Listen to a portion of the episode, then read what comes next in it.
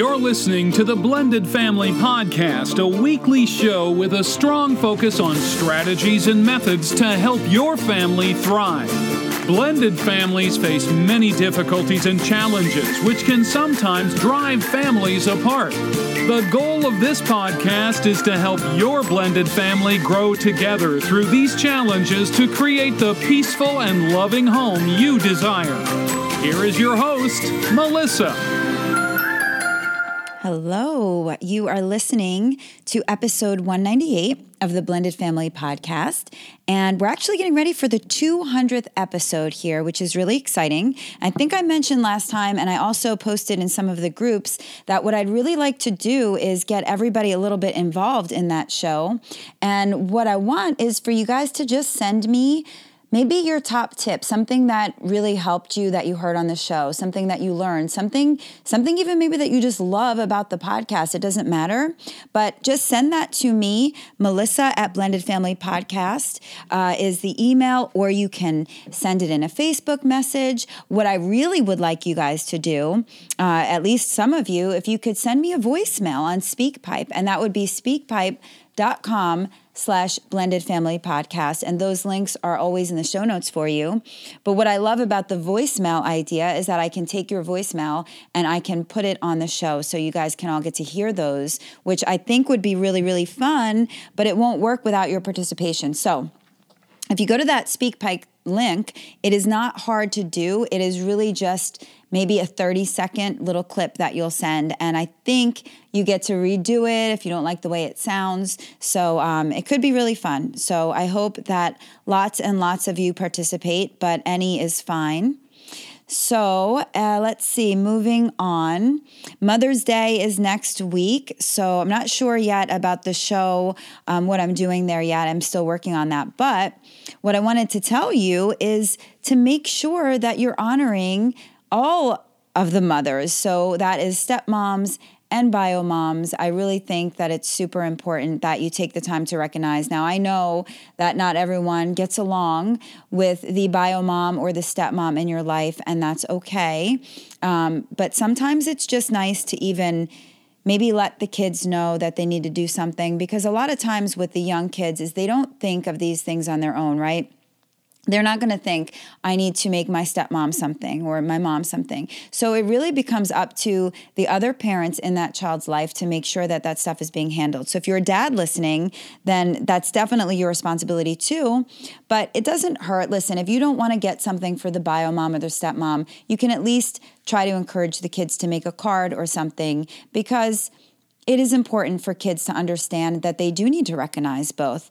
But it was just brought to my attention, and, and I feel silly for not even knowing this, that we do have a stepmom day as well. Did you guys know that? It's exactly one week after Mother's Day. So uh, if if you do want to separate those, you can actually do that. What's funny is we realized at least we have not found that there is a stepfather's day, which I think is a little bit strange. But there is a stepmom's day, and it is next the following Sunday. So Mother's Day is the 12th, and stepmom's day is the 19th. Regardless of when you decide to celebrate, make sure that you do celebrate and make sure that you honor that special person and uh, and then give yourself a little bit of a break too and if you didn't get the recognition that you want this year it's okay. Do something for yourself to love yourself. Um, not everybody always recognizes us in the way that we want to, and there's nothing we can really do about that. So just make sure that if you don't get recognized, do something for yourself. So, I don't have a financial tip of the week today. I'm not going to really do those on our expert interview days. I'm really trying to get back on the schedule that I was on a while ago, which was every first Monday of the month was the expert interview. And then, um, of course, I had some different topics for the rest of the month. So, no finance tip today, but there will be a giveaway. And I know I've been slacking in that department too, right? Because I haven't been doing a regular schedule. So, I'm really trying to get back on track. And I feel like things are really coming together for us and things are starting to calm down in certain areas. We haven't gotten less busy but um, things are pulling together and hopefully we'll be a little bit less stressed. And so, with that, I'm going to be doing a giveaway today. So make sure you stay tuned at the end of the show. And today will be a book uh, that you're definitely going to want, especially after you hear this interview. I have such a great guest. This is going to be such an amazing show for you guys, uh, especially if you're dealing with a toxic person in your life. And that person doesn't have to be an ex, although I know many of you that is the case, uh, but it could be anybody. It could be a parent, a sibling, a child, family member, friend, doesn't matter. This book is really going to help you with that, and it's wonderful. And so just make sure you stay tuned at the end. Now, um, for those of you who want to be involved in that, all you have to do is be a member of the list. And that, again, all the links are in the show notes, but you are going to go to blendedfamilypodcast.com slash subscribe. And when you do that, you'll be automatically entered in to these monthly giveaways that I want to get back to, which will always be the first show of the month. And uh, so make sure you come and find us there. And I don't spam you, I just send out one monthly newsletter a month. That is all for right now. Uh, it's a good way for me to get you guys updated on any new events or announcements, as well as uh, anything else we have here going on. And you will also get a free quiz when you join. So make sure you do that. And without further ado, we're going to get right to this interview today with my guest, Dr. Sherrie Campbell. I hope you guys enjoy. Today's guest is Dr. Sherrie Campbell, a licensed psychologist, inspiring author, and nationally recognized expert who's featured regularly on TV and radio as well as Daily Mail, Huffington Post, and Entrepreneur. Dr. Campbell earned her PhD in clinical psychology in 2003, and since then, she's treated personality disorders, depression, anxiety disorders, addiction, and thought disorders. But today, she's here to talk about her book titled But It's Your Family Cutting Ties with Toxic Family Members and Loving Yourself in the Aftermath. Welcome to the show, Sherrie. Thank you so much for having me. Yes, of course. I'm actually really, really excited about having you. When I saw your book, um, I realized that this is a topic that really is going to be very relevant for all of my listeners. And the thing of it is, is whether or not we were raised in a toxic environment or whether we had toxic parents, it doesn't matter because with blended families, it's very often the case where our stepchildren maybe were raised by a toxic parent or our new partner maybe has an ex who is toxic. So I really think that this is going to be valuable for everybody, don't you think? Oh, I absolutely think so. And I can identify with everything you just said, even outside my toxic family as uh, I'm in that blended family situation as well. So you are. Oh, good. Well, we'll yes. talk about that. Yes. I didn't know that. Um, but the first thing I want to do really is I want to get your personal story because I did read the book, of course, and I know that you have a background and and you're an expert in this because of your not just your education and your experience, but because you've lived it. So why don't you share with us a little bit about that? Well, I was raised in in a very toxic family, and. Um, uh, I would say the hardest person for me was probably my mother, um, which, you know, the mom is such an important uh, key person in developing the identity of, of, of, a child. So the mother is usually always the hardest and the one that we hang on to the longest. Um, we also get a sense that she's the most vulnerable. Uh, you know, women abuse in, in slightly different ways than men but I was confused and and my life was confusing and maddening and I w- it would make me angry and then I would stand up for myself and I would be told I was the abuser. And so we believe our parents and I didn't have any knowledge on how to make that not true. I guess deep inside of me I knew it wasn't true but I couldn't prove it. um, on top of that, my mother is very charming and um, so are my sibling and father. And so it all sort of looked good from the outside. Um, and I was the scapegoat, not the golden child. And uh, always wished I could have been that golden child, but I'm very thankful as an adult now that I, I never was because it's very hard for the golden child to escape because they never question the dynamics in the family, whereas I did. And I got help. And um, then the research let me down Melissa, I will say that I did so much research and it would all validate me. Yes, this is, you know, toxic. And I would read the traits. Yes, it's my, my mom, my dad, or my sibling. And no one ever gave me permission to take care of myself. It was like, okay, stay connected to the family and go be your independent self and get your emotional needs met outside of it. And so I felt uh, it must be morally wrong to cut ties if I needed to. And at some point, I just didn't have a choice. Wow. So, so you decided from everything that you went through in your life. Um, when did you decide that this would be a good idea? Was this therapeutic for you, or did it come later on after years of work, seeing other people go through it? What what prompted you to write the book? What prompted me to write the book is is that I cut ties with father and sibling at 42, and a brief uh, cutting of ties with my mother uh, at that same day and time. Um, then a, a, certain tragedy happened in my personal life, and I reached back for her. And it took me four more years to cut ties with her. I, I, I will just say that I, I I cannot heal in an environment that's poisoning me. And once that became clear that, that this kind of dynamic was going to continue over and over and over and over and over again, um, I knew that the only way to take care of me was to cut ties. And it was not done to hurt, harm, or hate them. It was just done for the sole purpose of protecting myself. Absolutely. So, Absolutely. writing the book came out of a request actually from a publishing company. And then I had to really think about do I really want to do this? Because it's not going to serve me. It's going to actually really put me up against what I work so hard to leave. Um, but I do blog to over 100,000 Facebook followers on Facebook on this topic. And I just realized that there's so many people that need this information and is coming from an author who's not writing just about her clients that she works with, but one who's actually truly suffered it. Um, I would not want to follow a leader who'd never suffered. They would never know how to help me on the front lines. And so I just want to bring value. The book is really not for me, um, it's really just to bring value to others that are like me that don't have a voice. Well, that's amazing. And I really appreciate that. And I always think that that's so, so powerful when people can use the experiences of their life and turn it into something, something else where they can really help people.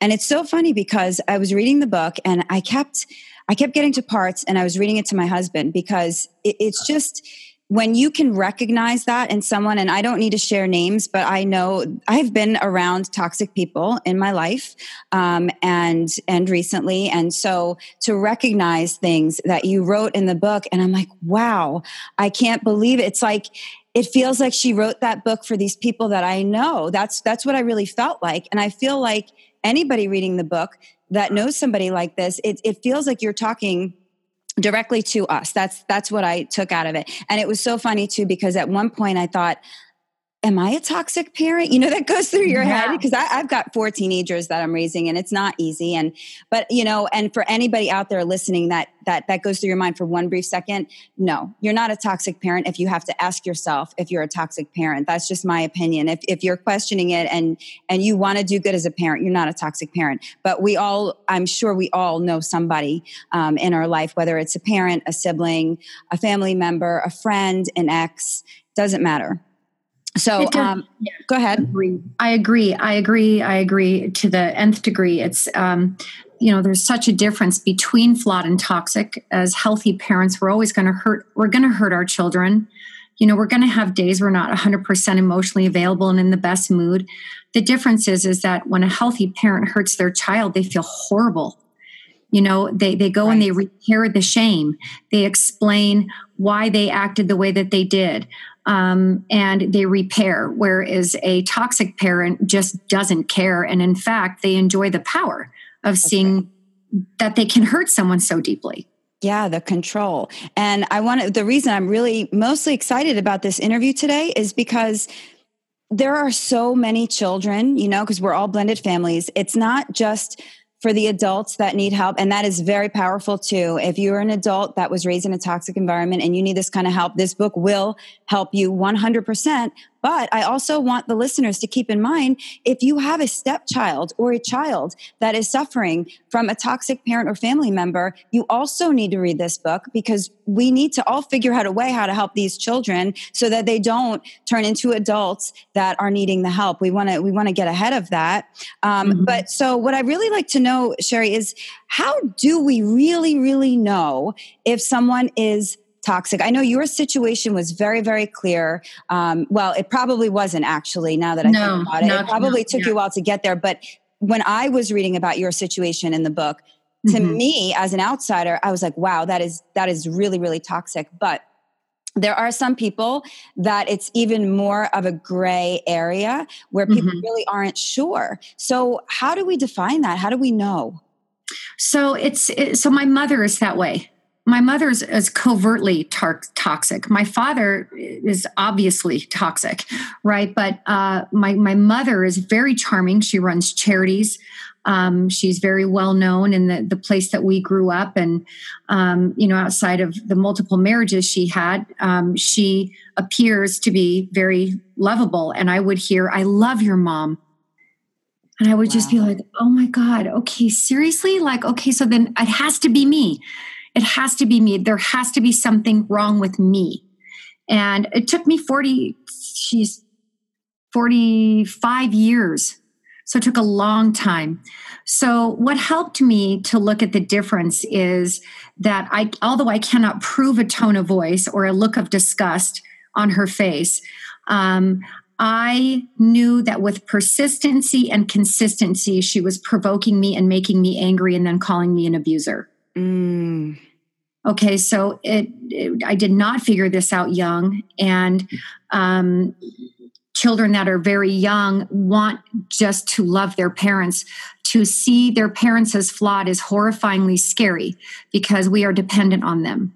We want to see them as superheroes and so we discount and we just push away what we see that's bad and we try to change ourselves to try to continue to be better so we take on the i will be good so that she will be better wow Mm-hmm. So let's talk about that a little bit about about how do we help the children. So so children, whether they um, have a, a, bio parent that's toxic, or um, you know, if so, if let's let's put it this way: if I'm an adult and my ex is toxic, it's not mm-hmm. my case i'm just saying then i'm worried about my own child right? But when stepchildren come in it could be our partner's ex who's toxic and then there we have our stepchild who's suffering. So what i want to know is how can we help the children, especially if they're going to be around that parent on a regular basis, right? Because we can't, like you said, we can't always prove that that parent is toxic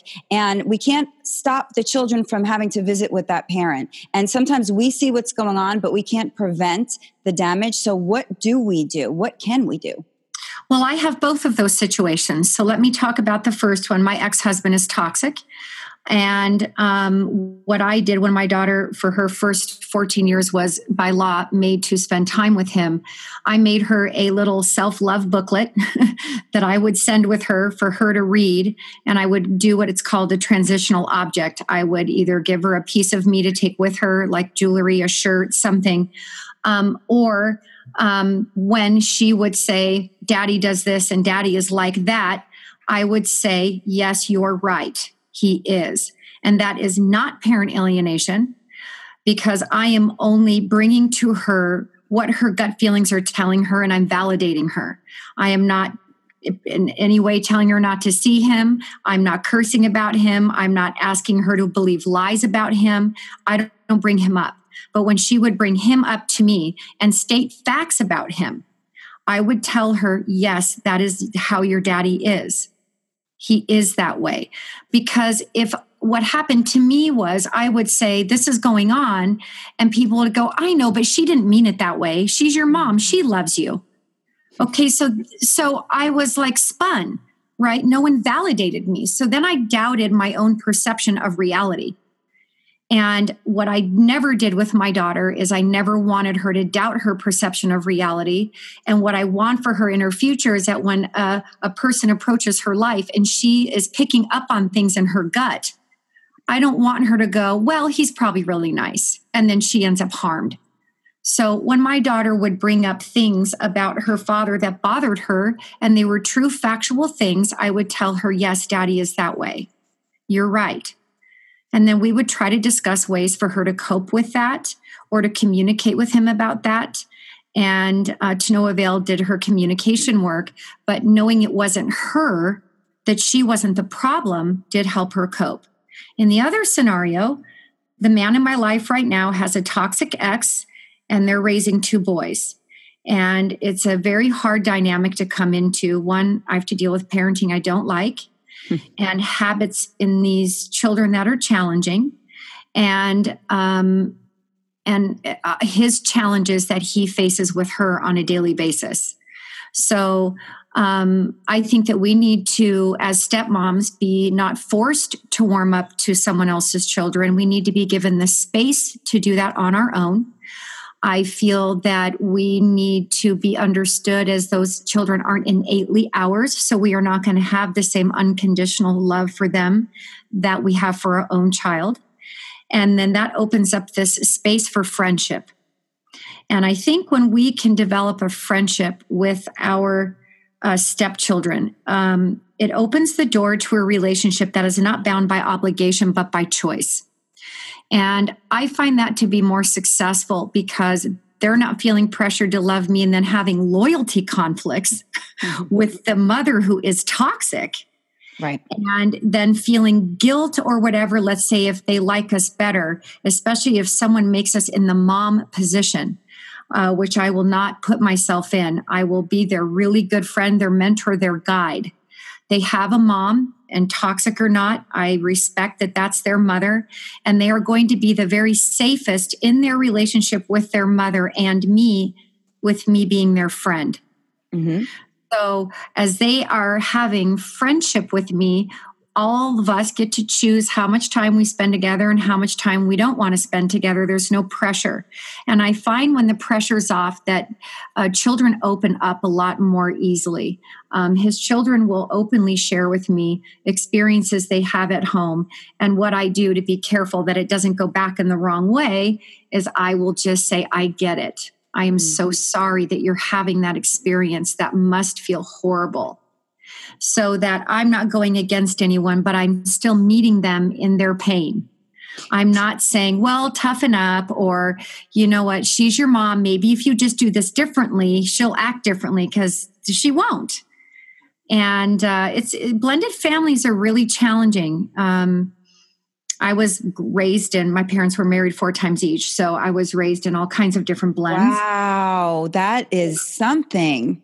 Yeah. Right there in itself. And that, that actually speaks a lot probably to the fact that they were toxic because they got married so many times they probably couldn't keep a relationship that's very interesting so mm-hmm. how old were you with all of these marriages was this like your whole life or was it my on Wow. No, my whole life. Um, I would say the majority of all the marrying stopped by the time I was 18. And then my mother got into a relationship with a man uh, who she's currently with. Of course, she accuses him of, of being abusive. And, you know, uh, that's her story. And I, and I definitely think he's toxic. Um, but they function two toxic people together, which is interesting because that usually doesn't happen. Mm-hmm. Uh, I think it has a lot to do with age and desires not to be alone uh, at this point in their lives. But yeah, yeah I went through so much change between four and um, between four and 10. It was sort of crazy.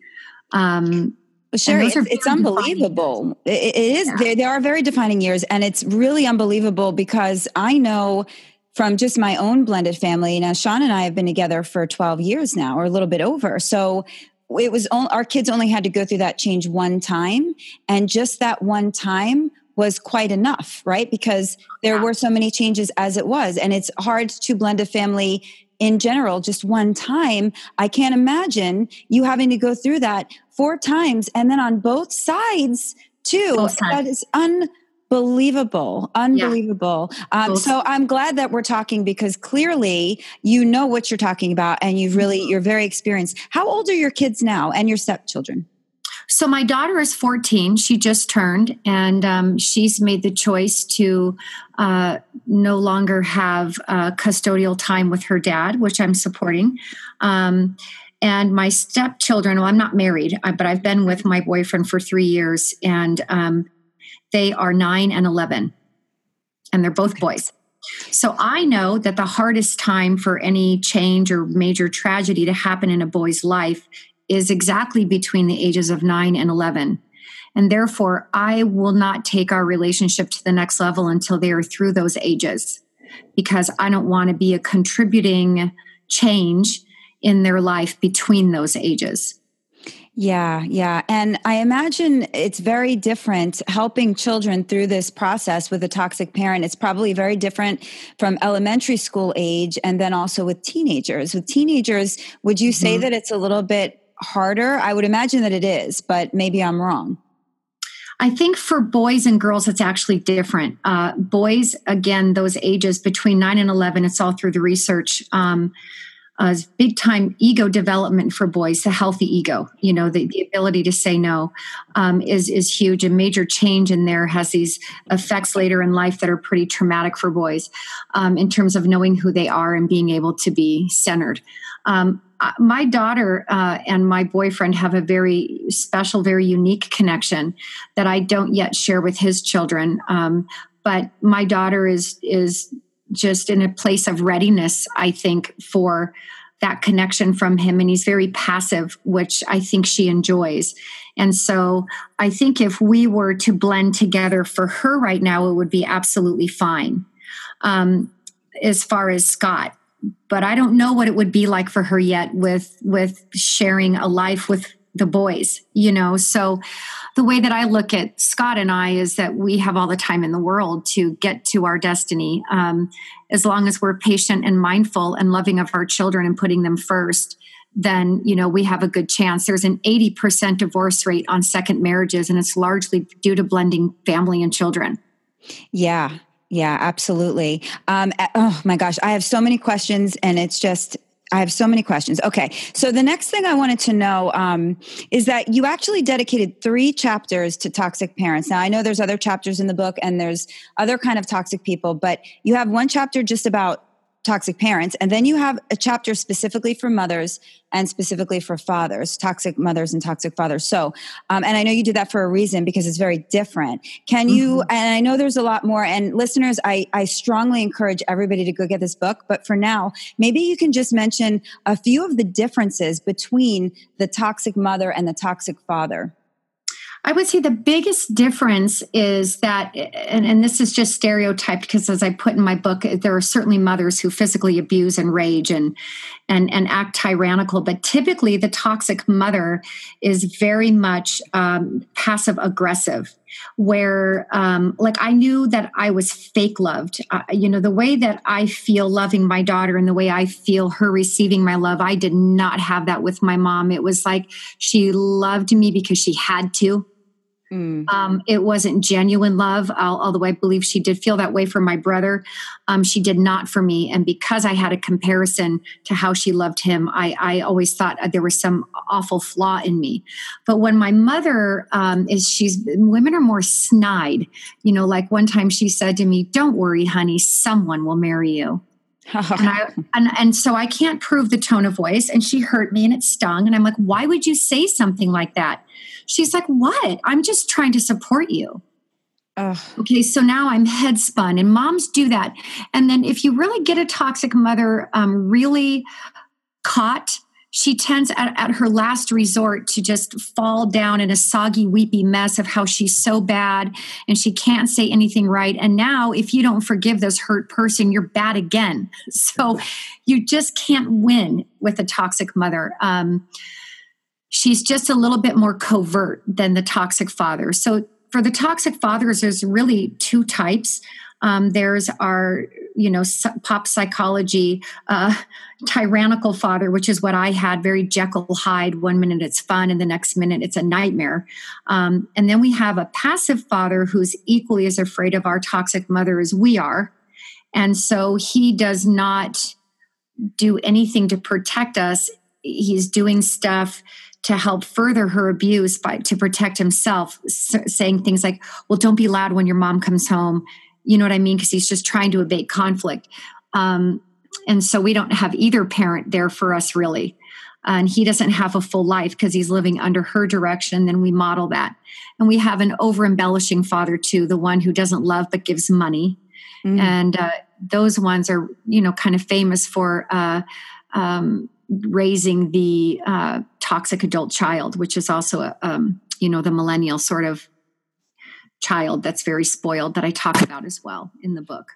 Yeah, and I actually that was my next that's where I was going to next. I wanted to talk about that. And I know this didn't happen to you and I'm I'm very impressed with the way that you were raised and then the way that you came out on the other end as a very very successful woman with her head on. And I know that you've had a journey to get there and I know it wasn't easy for you, but is it is it typical that children who are raised by toxic parents to become toxic adults themselves or is that not very common? it's it, it's split in two. So the way that i i look at it is there's a scapegoat and there's a golden child if there's more than one child okay uh, the golden child can do no wrong uh, the, the, what what what he gets away with the scapegoat gets punished for um, and so there's that dynamic the scapegoat tends to be the empath and tends to be the one who is very sensitive and is often called too sensitive, as I was, uh, or dramatic, um, where the golden child seems like water off a duck's back. And, you know, that one ends up being toxic and narcissistic. Um, they become very identified with being a star. They become very identified with having what they want when they want it. They tend to not be loyal lovers as husbands. They tend to be very Jekyll Hyde with their children.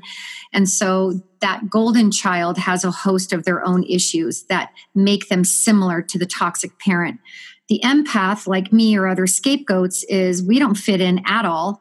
Um, and that was of great pain for us young, but we end up being really sensitive and really searching answers. I mean, I was searching therapy, I was trying everything to find why I was so bad because I did believe that there had to have been something wrong with me. Um, uncovering that has taken, you know, a lifetime. Um, and then if you have an only child, um, you you tend to raise another golden child, you know, um, or you didn't want the child and then you just ignore it, you know. So kids who get too much or get too little end up toxic. This is so interesting. It really, truly is. Wow. Okay. So, how do we stop that cycle from repeating? If we do have children that have a toxic parent and we're trying to help them as the non toxic parent, how do we stop that cycle from repeating? So we have to again just make sure that we're always living in reality, right? I mean, we cannot heal from a lie. Mm-hmm. I, I, did try that. um, I liked the lie of my family much better than the reality. To pretend that they were good and they actually loved me was something I did for a long time. And uh, I just could never heal because it just continued my abuse. So, again, when our children are pointing out things about their toxic parent that, you know, is toxic and hurting them, you have to validate that, yes, that is true. And they'll say, well, why does mommy or daddy do that? Then you have to explain, you know, they are different. They don't they they they don't care the same way other people do unfortunately we have to follow laws right? We have to follow laws. And so one thing my daughter would say is well when can i make a choice? And i would let her know. In california it's 14 and so she'd count down the years. Um, to help them heal is, is to give them at least an environment where they feel loved and normal so that when they go back to the poisonous environment they have something different to think about and to be hopeful for that their time over there is temporary until they can come back you know, to the other one because unfortunately we can try and talk to our toxic ex until we're blue in the face and point out their wrongs and they're above reproach and they'll just shift it right back onto us. So it's hopeless. We can't change their parent. And, um, but we can educate our kids on what toxic is and what it looks like. And I would always tell my daughter, this is going to make you very strong one day because at least you know now you'll have less trouble later. So finding the positive way to reframe it can make it have meaning meaning for that child. And they can be in that toxic environment and believe the other parent that they aren't bad. Yeah, that's that's really wonderful. And I would even suggest to the child who's a little bit older um, that they also read this book because you know when i was reading it i was like i need there was people that i need to show this to. I'll mm-hmm. just say that. There's definitely people that i want to read this book.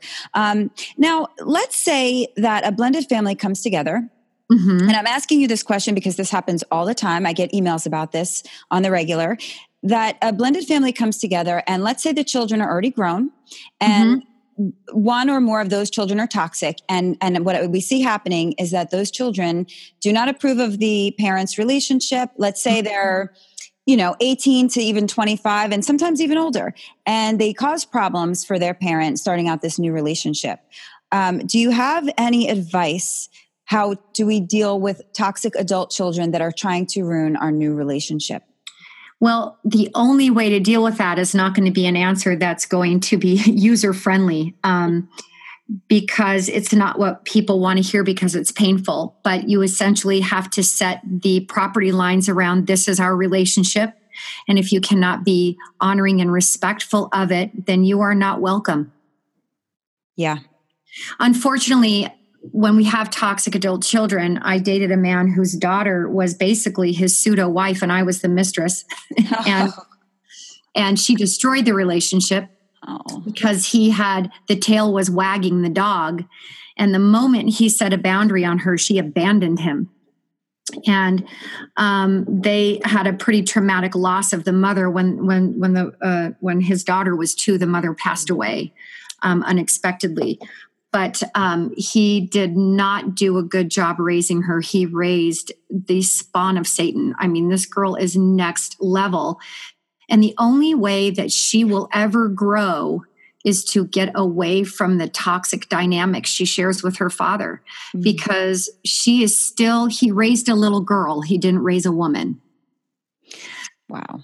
Okay, so they you may for a temporary time need to set up no contact boundaries unless the appropriate behavior can come around and they can know um, when you can come around and and treat this relationship with respect, you're welcome. But if you can't, you're not welcome. Yeah, and I would agree with that. I mean, you you you don't just because it's your family does not mean that anybody needs to take abuse and needs to stay in a relationship that is toxic. And so, um, no contact. And I know you have, I think, a whole chapter in the book dedicated to having no contact, where you lay all that out. Um, have you seen that to be very beneficial for people? I have seen it to be nearly the cure yeah. Um, because I tried everything, Melissa. I tried low contact, I tried high contact, I tried cordial contact. The problem with toxic people is that they they don't like anything gray. You know, they're emotionally immature and they see the world in black and white terms. And so anytime they sense a pulling away or it's gray, they will provoke it back into being toxic. Um, and at the end of the day, most of us don't end up making the choice to cut ties with our toxic family members. They typically cut us off first. And then I just chose to stop mending fences. But yeah. when she started her separation abuse, that is when, and there was no apology, there was no acknowledging of, of what had happened, then I just decided to block, delete, and remove. Yeah. Well, you have a chapter in the book, uh, chapter nine to be specific, and it's called Hoovering. And mm-hmm. I know that, well, I'd like for you to explain it because I know it's, it's, you were just talking about that when you tried minimal contact. What happens? What happens with Hoovering? Okay, so Hoovering is separate separation abuse, Hoover, like the Hoover vacuum cleaner, uh, they do things to suck you in. In other words, you've cut ties, you haven't spoken, uh, they cut you off, you know, however that works. And all of a sudden, you get a Christmas present out of nowhere. There's been six months of no contact, and then the Christmas present shows up. This has happened to me. And my card said, I love you always and forever. And awfully strange considering we don't speak, that you love me always forever. And then it said, whenever you're ready to come back, my arms are open. So here she is, the good guy again. And now she sent me a gift. Okay. Uh, the gift isn't real. It isn't for me. It's for her and her billboard to say, I try, I try. And she's just so stubborn that she mm. won't accept my gifts or whatever her mindset is. And it, it adds to her smear campaign and it adds to her victimology about how abusive I am as her daughter. And at the end of the day, there was no apology in that card. There was nothing, what do I need to do to make it right? I miss you uh, so much. Here's a check. Let's go to therapy. Nothing. It was as if nothing happened between us ever. Uh, I was tempted to send it back, and then I got a hold of myself. Um, any reaction that you give them gives them something to talk about. So, so many of my patients will say, I'm going to send it back. And then she'll, with a note that says, I don't want your presence until, you know, blah, blah, blah happens. And I'm like, no, don't do that because now they have evidence of how abusive you are. If That's you right. do nothing, they can do nothing. And it's working through the, it's like a drive by shooting when that stuff, you know, happens uh, in the toxic family. So uh, a family trust was manipulated against me recently, and it's been three years post no contact. They would rather starve me uh, into coming back than just say they're sorry. So all of that stuff just isn't real.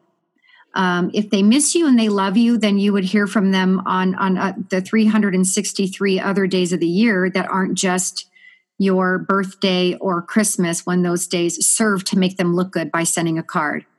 If they send it on March 10th, it doesn't, there's no holiday, they can't look good. See? So it's tricky, and you need to be really attuned to what you want for yourself. Um, sometimes they'll send photos. One year, every present was about being a mother. um, she sent me a broken statue of a mother swinging around a daughter. Um, Wow, if that's not impactful, I don't know what is. yeah, it's like one to be cryptic and the other that it's broken, then I would have to contact her to have it right. fixed. Wow. So I put it in the trash. Um, and then you deal with the hurt. There's always a sting after that happens. Um, we didn't lose a sock, we lost our family, and they're still being abusive, and it's confusing abuse. Other people may look at the things that she's done and go, oh, look, she's trying but you know better. But you know better. We know better. We know yeah. better. Well, yeah. I'm really glad that you wrote that chapter on hoovering because that is very common and it's very, very confusing. And especially if you're young, you know, at least as an adult, you can recognize what it is and, and you're an expert. But I know that it's very confusing, especially for kids getting sucked back in and not really knowing. And, and you want your parents' love so much mm-hmm. that you're almost willing to chase after it. And, uh, Wow. So moving forward, Sherrie, what what can pe- what is your recommendation for somebody to do? Obviously, therapy is is helpful, right? Mm-hmm, yes. And then you say cutting contact. Cutting contact. Just to remind people, um, no contact or cutting ties has nothing to do with hate, and unfortunately, our society uh, doesn't support us in that. They they view that as hateful or immature. Um, it's really just self care and self protection. I, I don't hate my family members. I don't like them, but I don't hate them. I'm not seeking revenge or retaliation. Not that I haven't had daydreams about it, but I'm not seeking it by going no contact. I just want peace. I want freedom and I want peace. And so it's very easy to say no contact. Um, it is much harder to do until we get used to it. Um, and as you get used to it you heal. I, the aftermath i actually just finished my second i finished part two of this book two days ago uh, because i needed a part two. I wasn't long enough into the aftermath to really know exactly what i was going to get and i didn't have any leaders to follow so i kind of pioneered this one on my own. Um, and I've learned a lot about hoovering, especially secondary abusers or flying monkeys, messengers they send in, family trust came kind of out of nowhere mm-hmm. and taking care of ourselves is is just remaining no contact. We we do that. It's a boundary. We want to keep the good in and and get the bad out. And uh, family members unfortunately can be bad. And when they are we have every right to get the bad out. And there's nothing mean or cruel about that no, I agree. You have to protect yourself. And if that means cutting off the contact, then that's what you do. Let me ask you this What happens if somebody, what's the danger in just saying, you know what, I'm just going to ignore this whole thing. I'm going to pretend that I'm not hurt. I'm going to pretend that I wasn't raised by toxic parents or in a toxic environment. I'm not going to take care of myself. What have you seen? What kind of damage have you seen in people that choose mm. to not heal themselves? Addiction uh, anger problems, uh, not knowing who they are, constantly editing every word, deed, and action that comes out of their mouth, pleasing people, never saying no, putting their relationships into huge karmic debt, never getting a return on their investments, no confidence, no self worth. Um, just feeling like there's something so flawed about them, but they don't know what it is. And so they can't fix it, but they're afraid that anyone who loves them is going to somehow figure it out. Huge fears of abandonment, you know, just self loathing, lack of self acceptance. It's just miserable. It's so miserable to live that way. I have lived that way. The anxiety that I would live with was just horrible. I couldn't sleep. Um, because I was constantly swallowing self doubt, just drowning in it. And people had a hard time understanding why, and I couldn't explain it. So, not healing this never allows you to be authentic. You never get to be you. You never even get to discover who you are because you're so busy trying to be in this audition for parental love and acceptance. And I see people do this all the way until their parents die. Wow. And have you ever seen anybody actually heal themselves and then turn around and be able to continue a relationship with the toxic person because they themselves can handle it different? Or have you pretty much seen that the, tie, the ties need to be cut? It all depends on the level of toxicity. Okay. Um, because I think toxic is sort of like any you know diagnosis out there is on a continuum or you know there's mild moderate severe um, there are people that have I've seen that I don't know that I would say that it was healed. Uh, and I don't think I've ever seen anyone healed. I do believe we'll be healing for the rest of our lives. Um, but there have been people that have tolerated, been able to tolerate a more mildly toxic parent um, to their deathbed, but were very relieved when they passed. And they still had all the guilt and all the uh, habit creating behaviors of being around that even mildly toxic person of still having to not be themselves. So um, I think it depends too on what people can tolerate in their own value system inside themselves.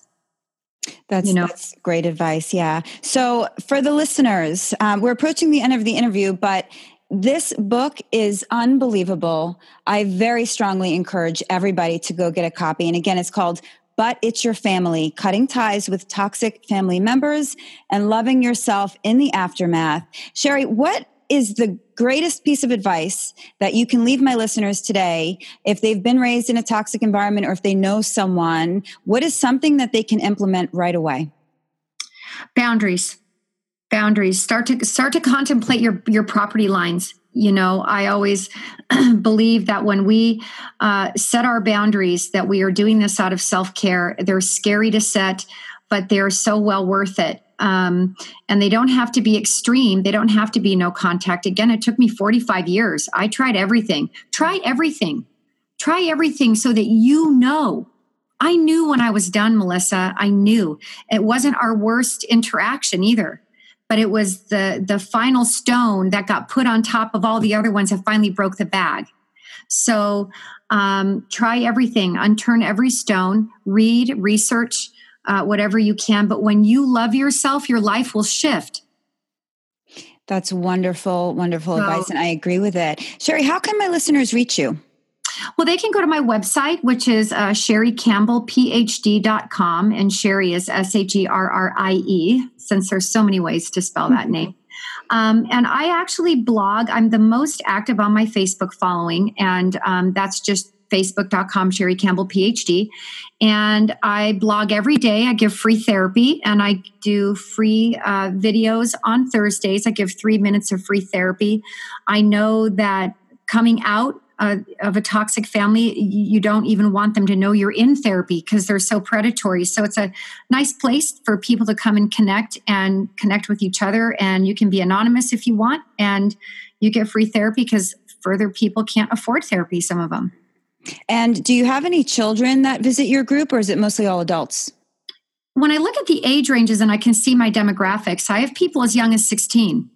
Good, good, good. That's but, that's but, important. But they're not the majority. You know, the majority of of my people are uh, probably thirty and up, and I think the reason why is development. Is at thirty, you know, uh, we're an adult now, and we we we we pull back from society. We think about raising children, having children, creating a family. In the twenties and you know younger, we're partying. So I think at thirty, uh, people start to become more aware the brain stopped growing at 25 so there's a they've had five years to process past present future and what their childhood meant so i think that's why it's like 30 and up is the most common but i do have some people on there that are much younger yeah. And I would encourage the listeners, if you do have teenagers that are going through this or young adults, you know, send them over. I'm going to include all of Sherrie's links in the show notes for you so you can refer to it later if you can't write them down right now. And just get this book. That's all I have to say. Get this book, read this book, give one to somebody that you know and love. In fact, I'm giving away a copy at the end of the show. So make sure you stay tuned for that. Sherrie, thank you so much for your time today and coming on. And I definitely want you to come back when book two yes. is released. Would love to. I would love to. Thank you, Melissa. Thank you. I hope that you enjoyed that conversation I had with Dr. Sherrie Campbell. And as promised, we have a giveaway today. Again, anyone who is a member of the list automatically gets entered to win these monthly giveaways. So today we're giving away a copy of Dr. Sherrie's book called But It's Your Family Cutting Ties with Toxic Family Members and loving yourself in the aftermath. I have the book in my hand right now. Uh, it is a wonderful book. I really enjoyed it. I found it to be very useful, and I've recommended it already to so many people. And um, it's even good to let kids read, not not young children, of course, but if you've got some older uh, teenagers, maybe, or adult children that are struggling with a toxic parent, it is an excellent read for that. So, the winner today is going to be Kelly Olivia at gmail.com. I don't know. I don't have a full name here for you. I'm assuming uh, Kelly or Olivia. I don't know. But I will certainly email you with instructions on how to get that book in your hands. And again, if anyone else wants an opportunity to win, you can simply join blendedfamilypodcast.com slash subscribe. I hope to see you there. And we'll be back next week with another show. Bye. You have been listening to the Blended Family Podcast. For more information, please visit the website at blendedfamilypodcast.com. Remember, to create the peaceful home you desire, all you need is love.